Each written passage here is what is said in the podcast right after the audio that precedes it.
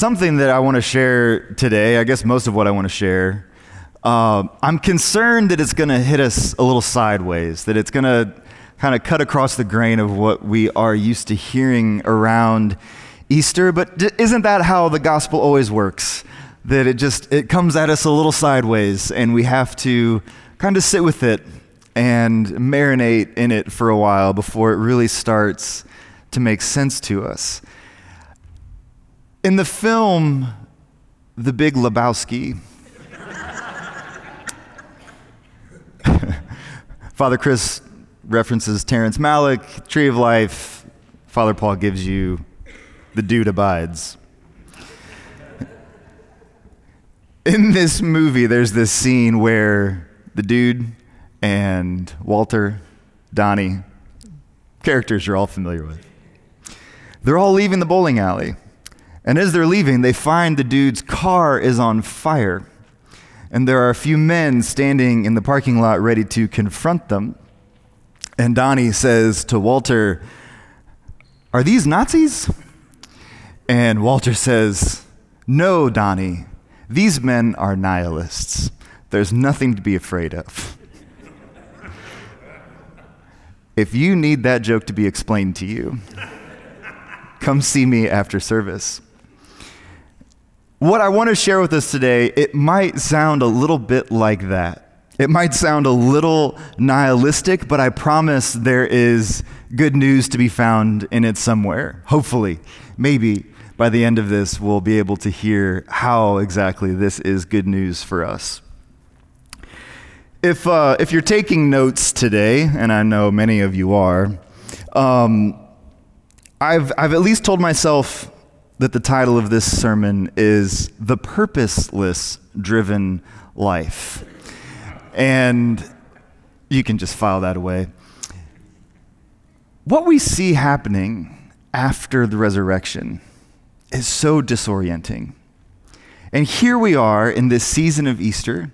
The, by the way, Easter is a season, not just a single day that we celebrate. We're in this 50 day stretch now up until the season of Pentecost, up until the day of Pentecost, called Easter Tide. And this is all of us starting to understand and get oriented to what it means to actually live in the resurrection. And it turns out, as I've said, it's disorienting. It doesn't make a whole lot of sense. And I want to kind of wrestle through today what is that lack of sense, that lack of understanding, that disorientation that we find ourselves in? And at least part of what I want us to see is that life, for the most part, has no real purpose, at least in the way that we think about purpose, right? Before I forget, let me jump over to the book of Acts. And this is our New Testament reading for, for today. And this is something of the disorientation I want to talk about. If you look at the book of Acts, these are the first days, the first moments after the ascension. Christ is risen. He comes and he eats and drinks among them. He's with his disciples, and then he ascends, and now they're just kind of left to figure out what do we do now. And this is what happens. I'm only five chapters in, and actually, this week I thought, five chapters, it'd be good to like get oriented to like w- what exactly has happened so far in the book of Acts up until this. And it's not good news. Um, let's just go through some of the section titles that our Bibles give us, right? We have the ascension, great. We have the disciples united in prayer, wonderful. We have Pentecost, even better. We have the healing of a lame man, beautiful. Peter and John are arrested. Peter and John have a trial in front of the Jewish leadership. We have them being told that the name of Jesus is forbidden. We have uh, the whole story about lying to the Holy Spirit. We have in and out of prison, which gives you a sense of just the rhythms of the, the life of the disciples and the apostles, right? We have the apostles on trial again, and that's where we find ourselves second time on trial. It says, After they brought them in, they had them stand before the Sanhedrin, and the high priest asked, Didn't we strictly order you not to teach in this name? And look, you have filled Jerusalem with your teaching and are determined to bring this man's blood on us. But Peter and the apostles replied, We must obey God rather than men. The God of our fathers raised up Jesus, whom you had murdered by hanging him on a tree. Notice they don't mention Caesar, they don't mention Pilate. They're strictly talking to these leaders, saying, You had him murdered by hanging him on a tree. God exalted this man to his right hand as ruler and savior to grant repentance to Israel and forgiveness of sins. We are witnesses of these things, and so is the Holy Spirit, whom God has given to those who obey him. If that text hits you funny, good. We're going to talk about that in a little bit. So, for the disciples, the apostles, all of us, it turns out that the resurrection didn't really change a whole lot. It, it, didn't resolve much in their lives. It actually created a whole lot of confusion and, and chaos and our Bible heading in and out of prison. Things didn't feel very uplifting. The world didn't feel resurrected to the first followers of Jesus. So for them, nothing has changed, but everything has changed. And part of the challenge that we have, part of us sorting through life as we know it, is learning what has changed. Because everything for us has changed. But when we look around, it seems like nothing has changed. We live in a society that we're familiar, we're oriented to the marketplace. We know what it is to be sold things. Everyone is trying to sell you something, and the basis on which they try to sell that thing to you is that your life will be happier, you will be better off, you will be more successful, you will be richer if you have this. Be it a car or computer or microwave or a fancy new soap, whatever the thing is you're being promised that on some level, your life is going to be better. And if we're not careful, and I think we haven't been careful, at least in most of the communities that we've all been raised in, we haven't been careful in not usurping religion into that very same marketplace of saying, Your life, you will be happier and you will be more successful, you will be richer if you just do this, if you just believe this. But what we see for the apostles, what we, what we, see for the disciples, what we see for members of the early church, what you and I have seen in our own lives is that that's not true. it's not true. And so, part of what we have to sort out is what is the meaning? What is the purpose? What is the thing that our spirituality, that being Christian actually offers us? Fleming Rutledge has this wonderful line where she says, The Son of God did not come to make good people better, but to give life to the dead. The promise of Christianity, the promise of the Gospels, the promise that Jesus leaves with us is not that our lives are going to get better. It's not that by believing in the right things and by doing the right things, you will be happier or you will be successful or you will be richer. It's interesting. In much of uh, Latin America, where we've seen churches exploding, the thing that they've hinged the gospel on is you'll be richer. In places of deep, deep poverty, we've sold people a spirituality that says this will actually enrich your life. Now, hear me. And again, these men are nihilists. There's nothing to be afraid of. This, this doesn't mean that our lives are not better. that our lives aren't benefiting in some way by the gospel, just not in the ways that we think they're benefiting. If, if we believe at all what I'm saying today, what we end up experiencing is more of a kind of void, a kind of emptiness in our souls. And something that we're meant to see today from the story of Thomas, from the life and the rhythm of the disciples, is that in those places of emptiness, if they're, if they're well maintained, if they're purposefully kept empty, if, if the void isn't avoided, as we might say, that is the space where God enters into our lives and the glory of God is realized. But here's the thing is that we don't know what it is to leave that void. We don't know what it is to leave it perfectly unfulfilled. And so, what do we do? We run after meaning and we run after purpose and ambition and success. All of these things that we think give our lives meaning. All of these things that add value to who we are and to what we're doing and why we exist in the world.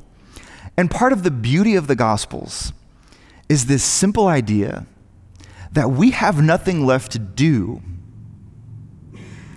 The beauty of the gospel is that there is nothing left for you to accomplish, which means what? You can simply abide in the love of Jesus and be fulfilled in that space.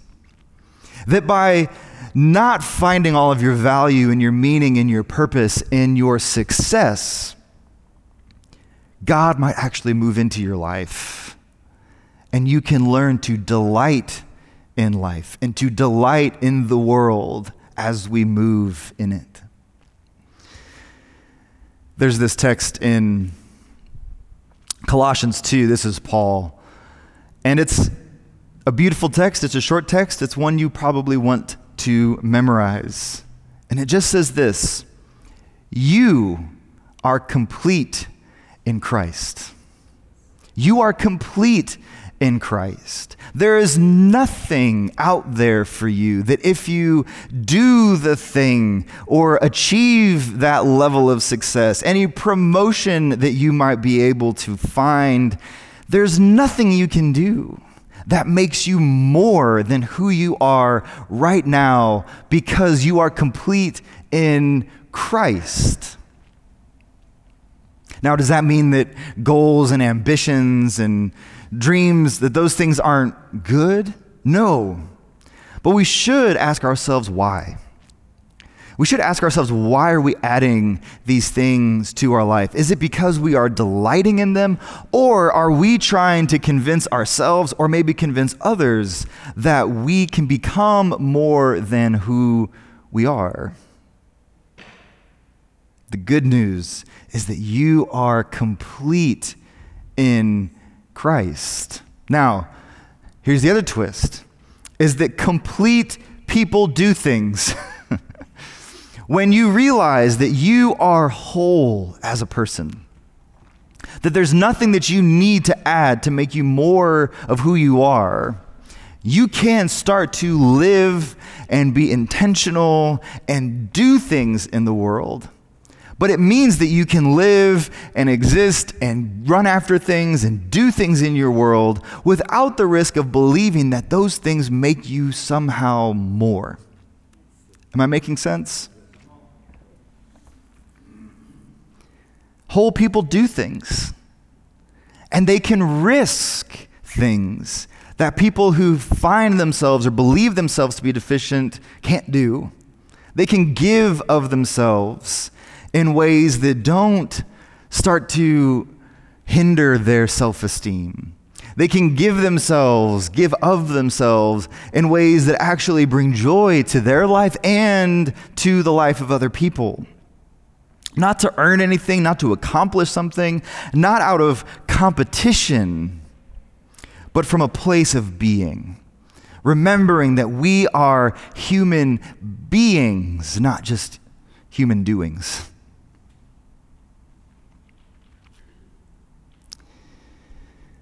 part of what we have to unlearn is our orientation to this marketplace society that we live in and that we know.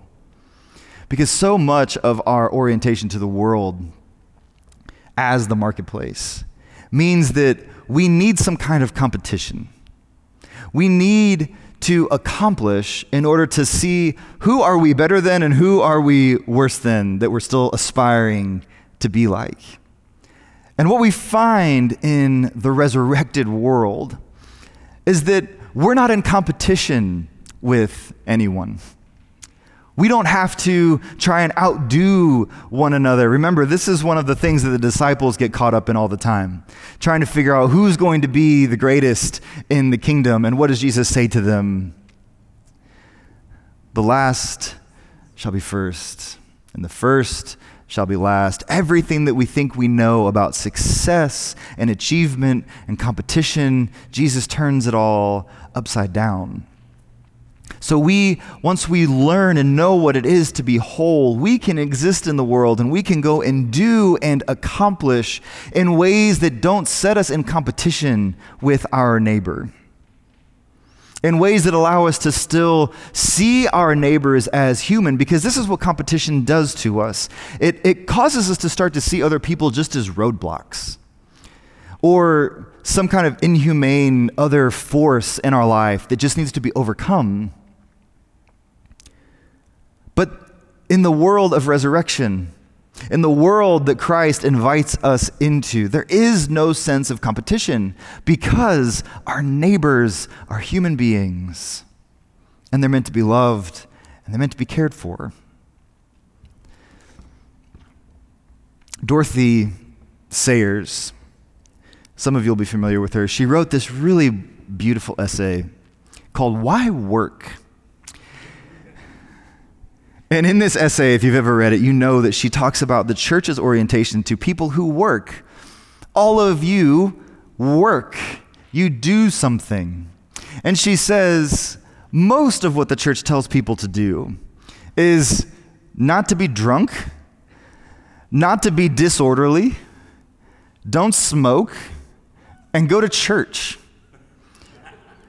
And then she says, that doesn't touch the other nine tenths of people's lives. The, the space in your world where you go off to work and your dinners with friends and your bedtimes with your kids. The church has said nothing to all of those spaces. And so she says that the church's first admonishment to anybody, say it's a carpenter, shouldn't be don't get drunk, don't be disorderly, don't smoke, go to church on Sundays. She says the very first thing that the church ought to tell people is if you're a carpenter, you better make good tables.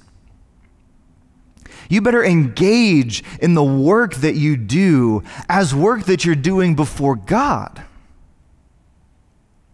This is what we mean when we talk about parsing through the meaning and the purpose of our lives whatever it is that you do, whatever it is you, you give your hands and your energy to, we ought to do it before God. Not out of competition, not out of try, not trying to achieve something or to earn something that needs to be given to us. You are a whole person. You are complete in Christ, which means whatever we do, we do before God. She says later on in this essay, she says, What good is religion if you insult God with bad tables? I love that. So, what does this look like? What does it look like for us to just exist in the world? Kind of setting aside goals of purpose and trying to search for, for meaning knowing that we can set all of those things aside. What does, what does this look like? Knowing that we exist in ways and we work in ways that just try to bring glory to God. This week, I um, had a moment. A lot of you join us for our, our morning and our evening prayers that we, we do day in, day out, 8 a.m., 9 p.m. And because I'm not very disciplined, our kids' bedtimes kind of creep later and later into the evening as the, as the week goes on. So like their 7 o'clock bedtime becomes like 9.15 bedtime by Friday. And it was Thursday night, and it was time for prayer. It was 9 p.m., and I still hadn't gotten our three year old to sleep. And I was in his room and I'm hopping onto the prayer call. And he's in his bed. I'm in his chair. I've got the prayer call pulled up on my phone. And he just pulls out a book. He's three, he doesn't know how to read. Pulls out a book and starts reading it. and if you've ever seen a three year old try to read, you know that it's less about words and more about like the animation of what's happening. So I'm sitting there and prayer begins, and here's my son.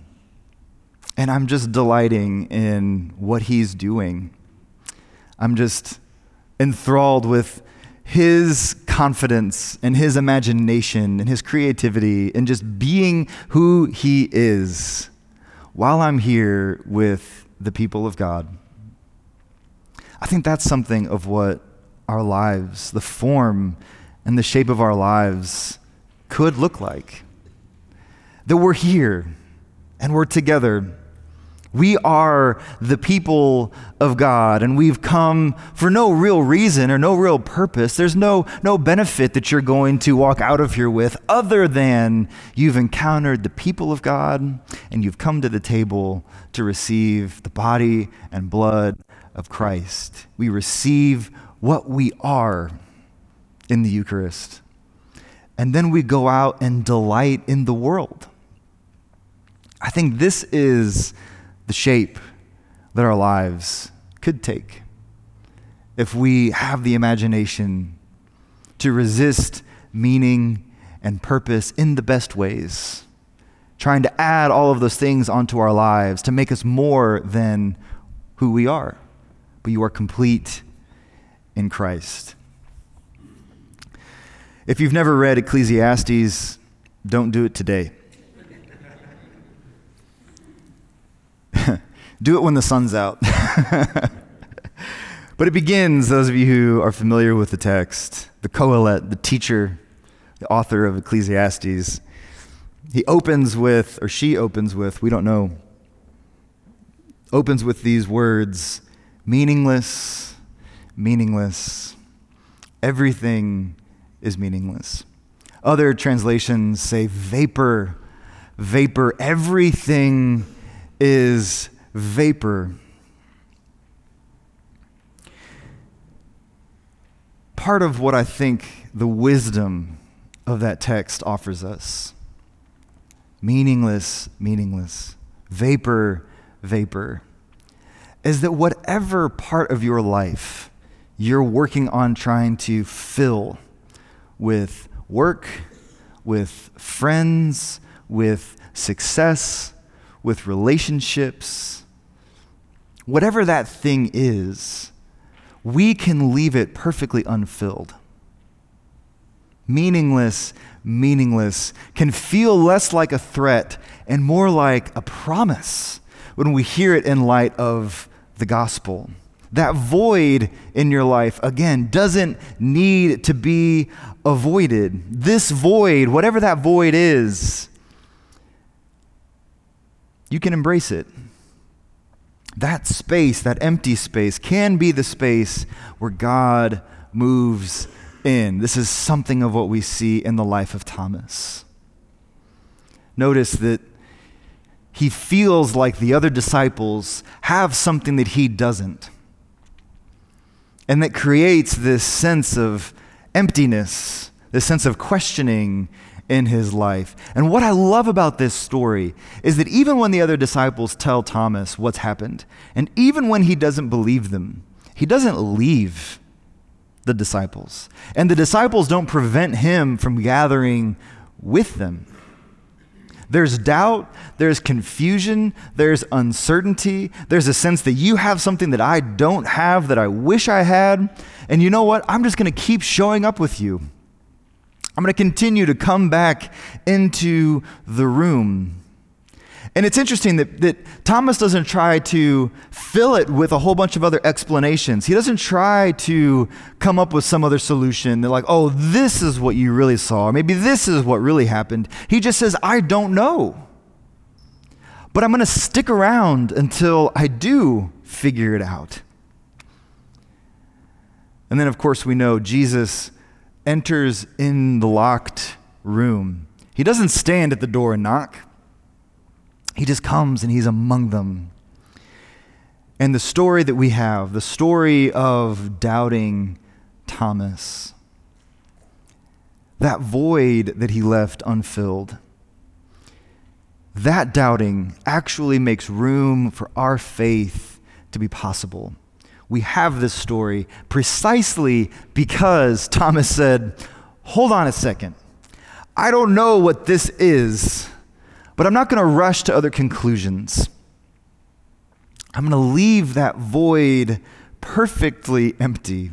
It doesn't need to be avoided. We can name it. Maybe a lot of you have shown up, even today, even among the people of God. You've shown up with some kind of doubt or question or uncertainty.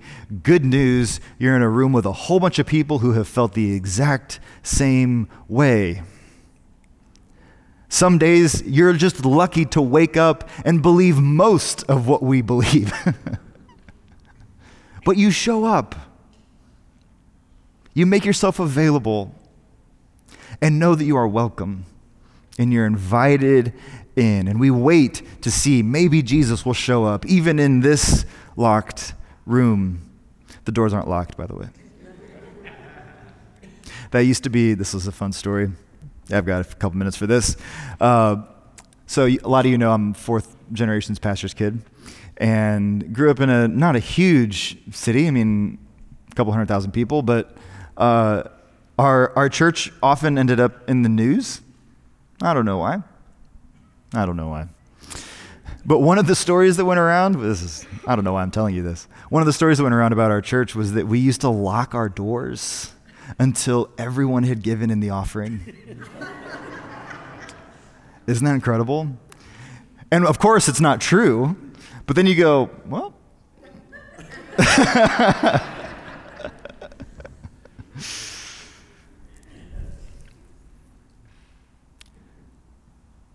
Jesus shows up and he speaks peace to them. He speaks peace. And part of the reason why Jesus has to speak peace into the lives of the people who knew him best, even as he makes himself known to them after the resurrection, is because they're still living in that disorientation. That resurrection life means that the world starts to come undone as we know it. And so here are the disciples. They're living in this disorientation. They're living in this space where things are coming apart. And part of what happens, and we see this in Acts, remember what they said while they're on trial that they've gone from cowering in fear like we see with Thomas and the other disciples, to now they're on trial and they're not cowering in fear. Now they're in a space where they're starting to become accusatory. They're making these thundering accusations. You were the ones who murdered him. And of course, that's not true. These people that they've put on trial, this isn't true. They're not the ones who murdered Jesus. But still, there's something in them. There's something that this spirit of competition, this needing to be right, this disorientation of resurrection hasn't really settled into their hearts and bones yet. And so they're lashing out this is why Jesus has to speak peace to them. And if we're not careful in this kind of disorientation, while we're trying to find meaning and purpose, and how do we add something to our lives, when we realize that there's nothing left to add because you are complete in Christ, when we start to put away things like meaning and purpose in the worst sense, what, what might happen if we're not careful? And I think what we're seeing happen in a lot of spaces is that in order to find meaning and to find purpose, we feel like we have to engage in some kind of culture war.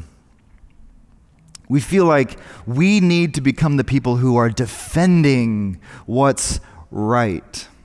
And we start to take this posture like we find in Acts 5 with the disciples, where we go from cowering to accusation. And somewhere between there, Jesus has come and promised peace to us. Peace to us. We're naturally searching for things that make our lives meaningful. We are, as human we're, we're meaning makers. It's how we make sense of the world. But the resurrection says that the only meaning left to find is joy in the life of the resurrection that Jesus has made possible. That's it. That's all there is for us to engage in is joy in the life that Christ has made possible for us. Is just delight in the world and in one another. Does that mean from this moment on life is going to be roses? No. If you've been alive for 5 minutes, no. But what does it mean? Again, that void doesn't have to be avoided. It means, think about this Jesus, in his resurrected body, doesn't raise anybody else from the dead.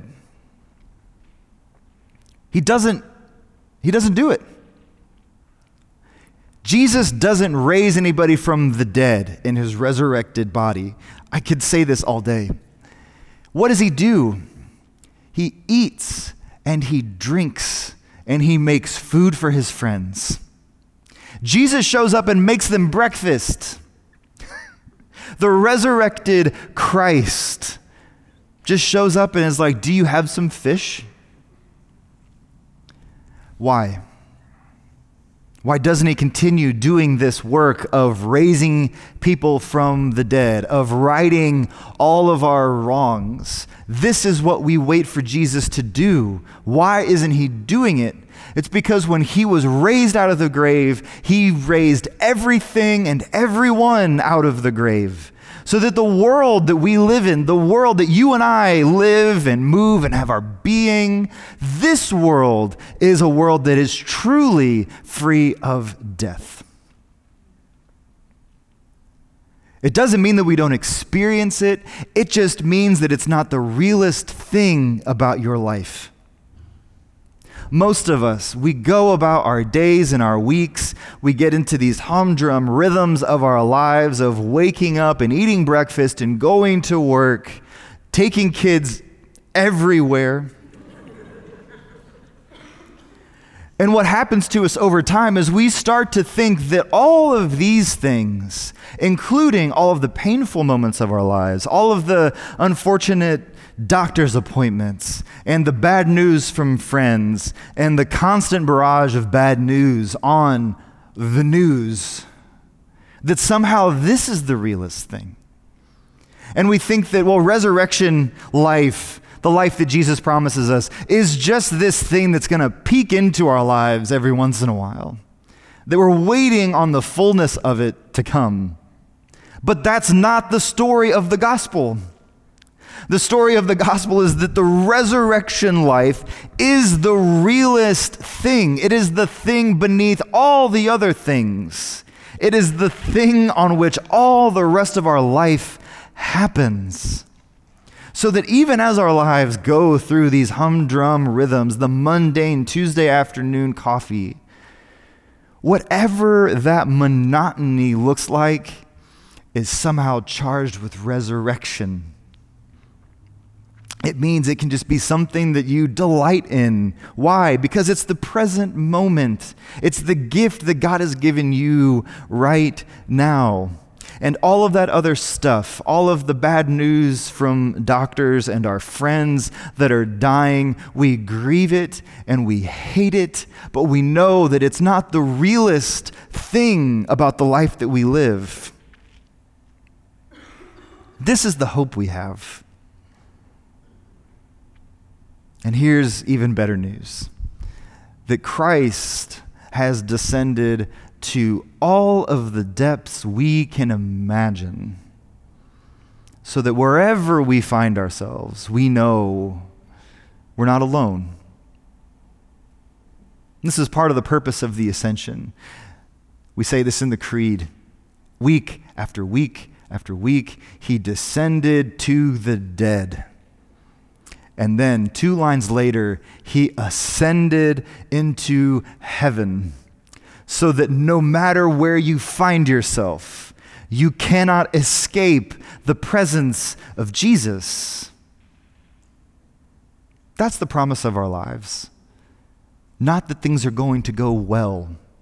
Not that there's anything left for you to achieve or success for you to find or things to add to your life. It's that wherever you find yourself, there's God. Jesus doesn't raise anyone from the dead because he has already raised everything and everyone. You are complete in Christ. And that's good news. Amen.